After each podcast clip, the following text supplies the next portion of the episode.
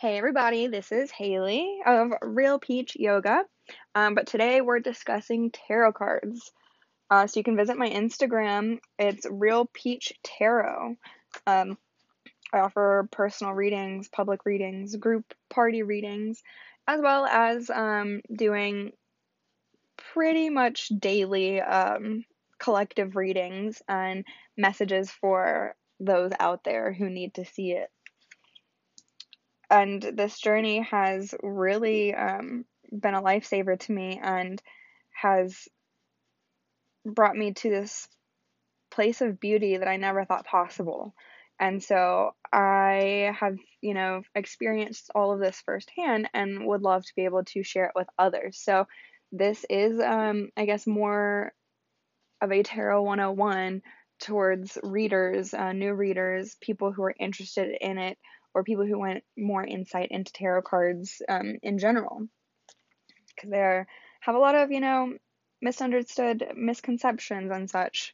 And you don't have to be some new age psychic witch to believe and read tarot.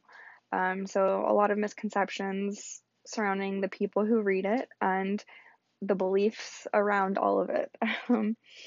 It can get into, I guess, some sticky territory depending on um, who you're talking to. But I imagine if you have found this podcast, then this is for you, and you might resonate with what I have to say, and maybe it will help open you. Hmm. So, what is tarot? It is connection, insight, advice, guidance, spirit. Um, a large part of the masses really don't accept or believe in tarot cards. It has been pretty um, stereotyped as something dark and demonic, especially by a lot of the organized religions. Um, but this is really a wild inaccuracy, and it's based on, you know, kind of just false information and judgment. I'm sure there are people out there who use tarot in a more dark way, um, but that's not all it is. And that's the thing is the person, like the energy of the person who is reading it and their intentions.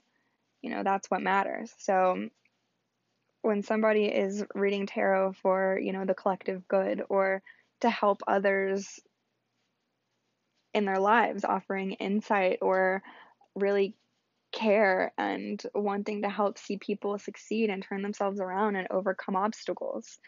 Um, so there is this beauty in the practice um, for some, this compassion and care where it stems from. Basically, a call to service. um, but, you know, a lot of people will reject what they don't understand which that's kind of you know human nature and we form these opinions and biases and we're conditioned to think and believe and feel certain ways that when we're presented with um, something that could you know cause a conflict with that we'll react.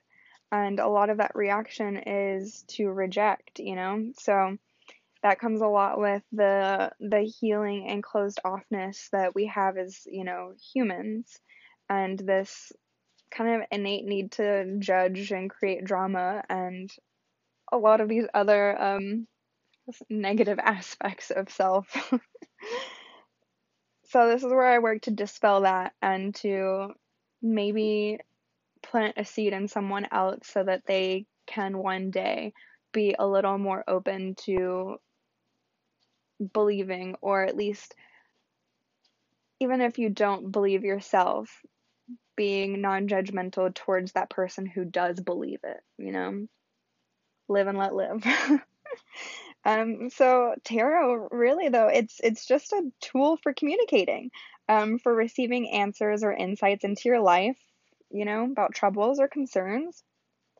It's not necessarily supposed to be dark and harmful really it's helpful and it's helpful to your highest good and it helps you to overcome obstacles, to, you know, transform darkness within you, to show you the places that you need to shine a light in, the traumas that still need healing. Um, so many different things, like messages that can be conveyed to you, but in your best interest. So we're being guided by our higher selves. because tarot is based on intuition and connection to the source of all creation. Um, so for me, during my personal journey, I saw this as basically a practically holy connection um, and a holy practice. Um, not necessarily the same way as, well, I guess kind of be the same way as like praying in a way, because I'm trying to communicate with the higher source of creation. It's almost a conversation. A lot of the times it can be, especially if I'm reading for myself. um, but being so aligned with um, the source of everything with God that I found this practice um, through like synchronicities, and it was something I felt called to do like stronger and stronger until I couldn't ignore it. And then I finally started learning and studying, and you know, it's just one practice that has accompanied my entire you know life of spirituality, my yoga and meditation. Um, do a lot of you know biofeedbacks um, essential oils. I am a natural holistic practitioner hippie witch whatever you want to say it and i am proud. And you should be too.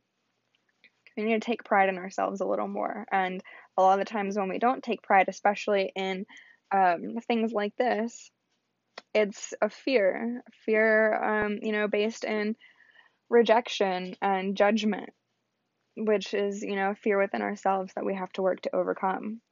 And I am no longer afraid. I am myself, and there are people who will absolutely appreciate that and love it to death.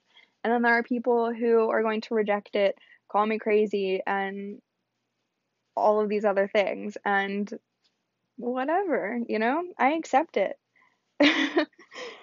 Because somebody else's opinion should not dictate how you feel about yourself. Okay, anyways, back to the tarot. Um, but it is a really good lesson that goes in, you know, along with accepting like a calling to do this type of, of work.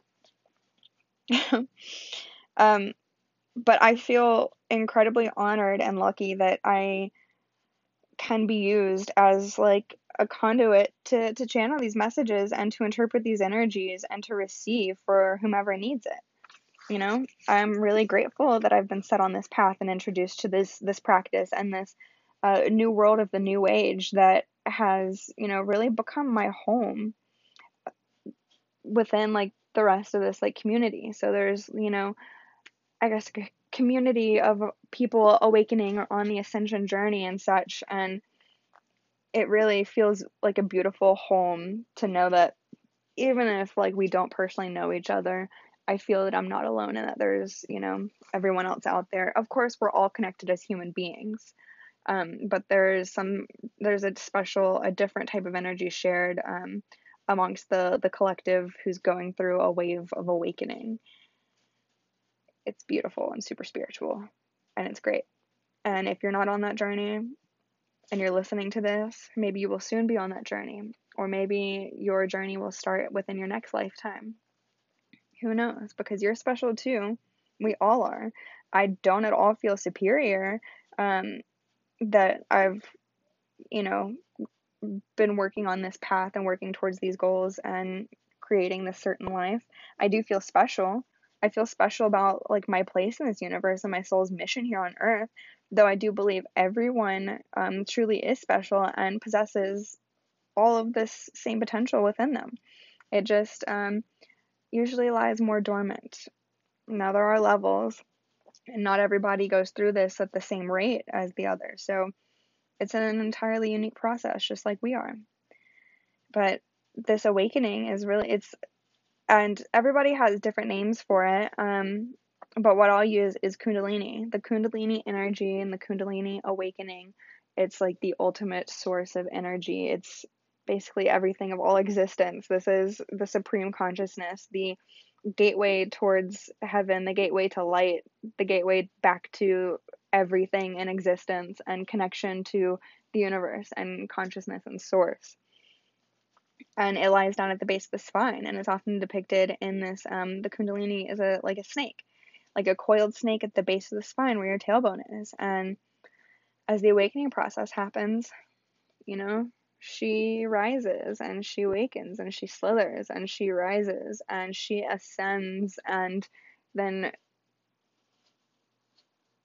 is is transformed transmuted to the heavens is connected um, all the way up through you know the crown the the top of the head.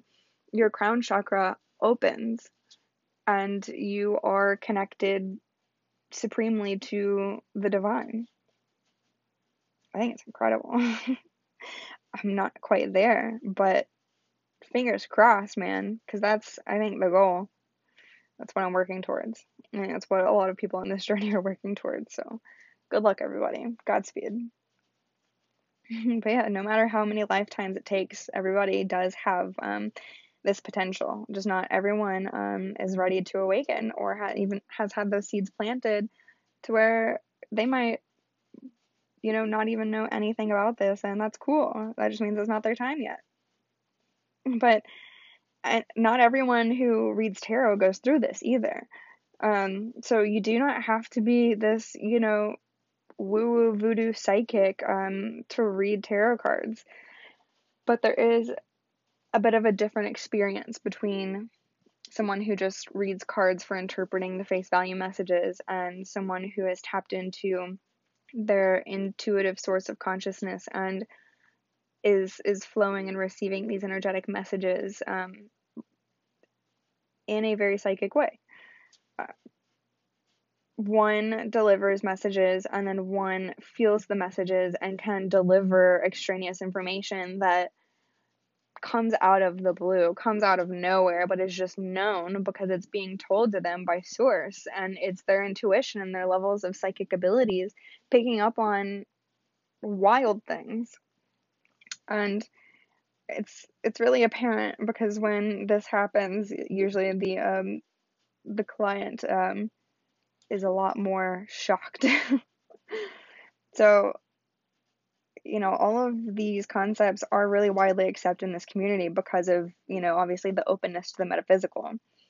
And this openness really does lead to more valuable and authentic readings um, because the energy is more conducive for letting the higher influence flow. And, you know, while disbelief is totally valid, sometimes it does um, present a little bit of a repelling energy or influence um, through a lot of this like skeptic energy will possibly be transmuted onto the cards because um, it is all about energy. So when you're infecting the energy with something a little more negative, it might be warping your outcome. Although you'll still receive a reading that's you know accurate enough to have like a skeptic even leave kind of wide eyed like holy shit how did you know that but that's that's it, baby. um, so there are different types of energies and readings. So we're just gonna jump right into it. You know, when it comes to um, advice on action or something of the sort, um, you can decide to really reject the message or you know take it with a grain of salt. You don't have to listen to anything the cards say because you know free will.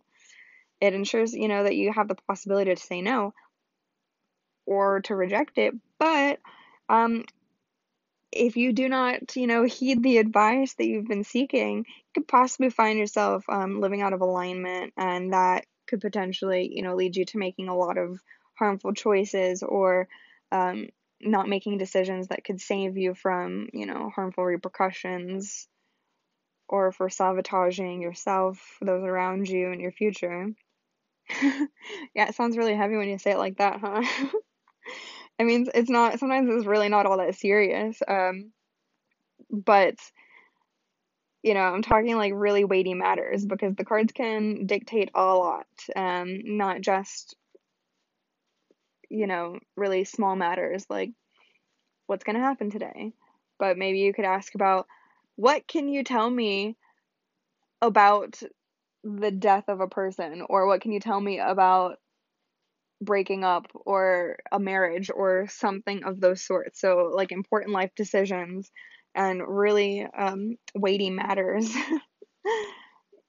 so yeah, they definitely can't dictate your life. Um, but it's pulling directly from your subconscious and you know that coupled with like the intuition to deliver a deeper message it's pretty um hard to ignore because that's almost as if you were you know you're giving yourself you're literally giving yourself this advice that's in your best interest but using the you know the cards as a tool for those energy.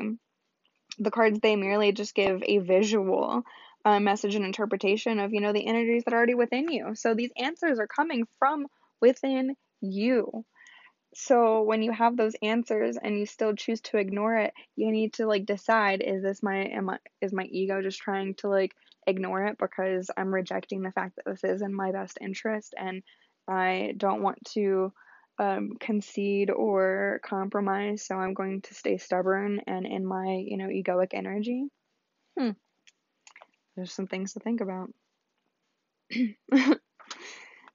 so I guess in that case, I mean, you can really equate it to magic because light magic, because you can tap into these energies fully. Um, so I guess associating tarot with witches is acceptable, I guess, um, even though the stereotype is kind of harmful.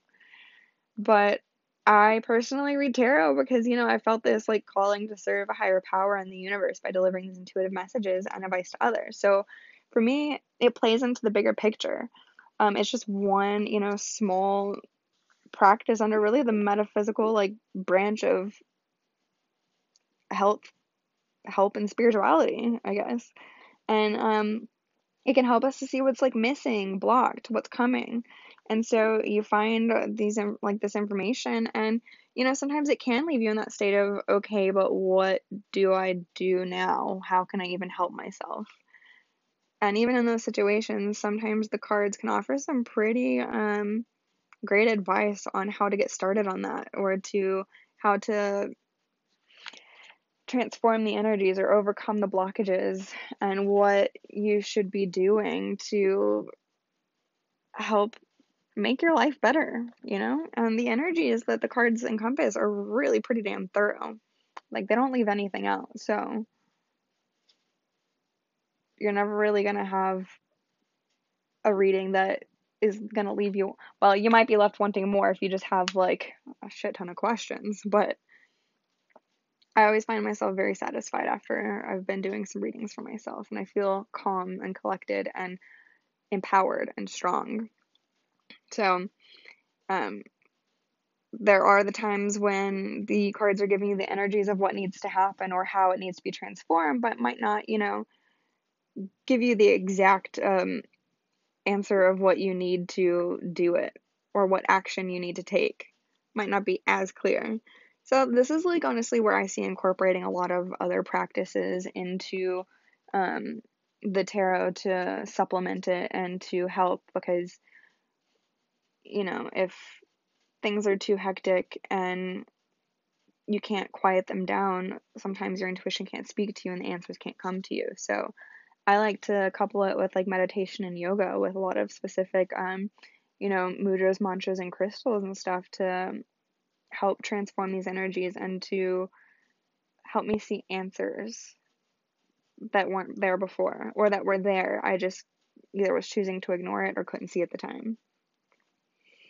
And um, I will be putting out a new tarot deck in the near future, and with it, I'll be releasing um, a companion guide which it'll be like a nice thorough book that will accompany the readings. And with every single card it gives you um, a lot of different advice and tips and methods and such to do to help um, the energies and the situations indicative of the cards. So keep an eye out for that. It's a fun new project and I'm incredibly um, excited to be working on this. So stay tuned, everyone. I know, but well, by then everybody's gonna be like, "Oh my god, when's it gonna be out?" That's just my my hopeful thinking. That's that's what happens in my dreams, my daydreaming, which is very important to achieving your goals and dreams. so, um, yeah, I guess from my point of view and how I interpret, you know, the tarot practice as a whole, it holds, I think, to me immense like weight and meaning. And yeah, sure, um, tarot cards actually started as a parlor game, and like, was it really? It's like 1700s Italy, 1400s Italy, something of the sort. Sorry, I'm not really good at dates, and I never was in history either, so forgive me for not knowing the exact date. But it did start as like a parlor game and then transformed into what it is now. I think after people realized how they could use it. So to me, that's kind of cool. And with tarot, usually you're not going to be asking any yes or no questions because there is no. Um, there are some decks that give you um, an interpretation of whether the energy of the card is a yes or a no. And so, certain decks, or if you do enough searching on the internet, you can I guess, find, you know, a yes or no answer depending on what's drawn. But usually, um, the tarot cards don't deliver just straightforward yes or no answers to those types of questions. So, um, you can still get those answered just by like, you know, supplemented practices. So, whenever I have a yes or no question, I use a pendulum. And I'll probably do a lot more about pendulums later because, like, how the heck do those work? energy. I mean, everything's energy. But to me, it's the coolest thing. And I love the pendulums because I believe in them. But, you know, when you hold them, it literally will swing back and forth for yes and in the circle for no. And when you're practicing with it, you know for damn sure that is no accidental movement. And, you know, there are skeptical people out there for pendulums, and that's cool too. A lot of people skeptical about tarot will have the same views on a pendulum. And sometimes the word pendulum even conjures negative um, feelings or viewpoints and stereotypes. So it's one of those things. Don't knock it till you tried it.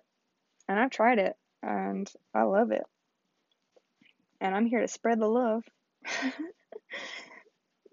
Because to me, is life changing and affirming the whole tarot practice in general. So, yeah. um, I've literally had clients that have almost cried with the amount of like honesty and accuracy that comes from um, the cards. And you know, these these same people like tend to look at you for advice. A lot of the times when you do readings, if it's something a little more personal, it almost turns into like a mini therapy session. And so like I help in any way I can without like overstepping boundaries because sometimes people aren't ready to hear the truth or can't quite like deal with someone telling them to do something that they don't want to do even if they fully know it's in their best interest or if you're telling them you know them that it is but then they're their own person with their own perception and making their own choices. So that's totally fair. You just have to kind of accept it you know?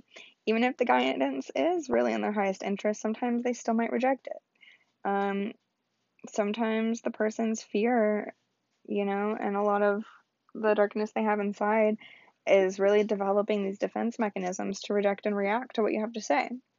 And these are really important times to remain objective and not to let it get to you and, and say, okay, well, if you're ready to hear it, you know, then I'm here to tell you, kind of thing.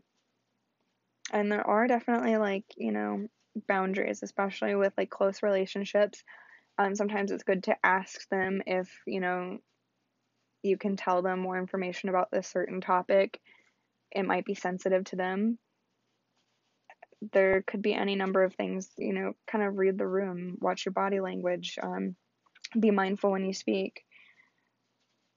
Just make sure that you're not like, you know, telling people something that they might um, go off the handle for.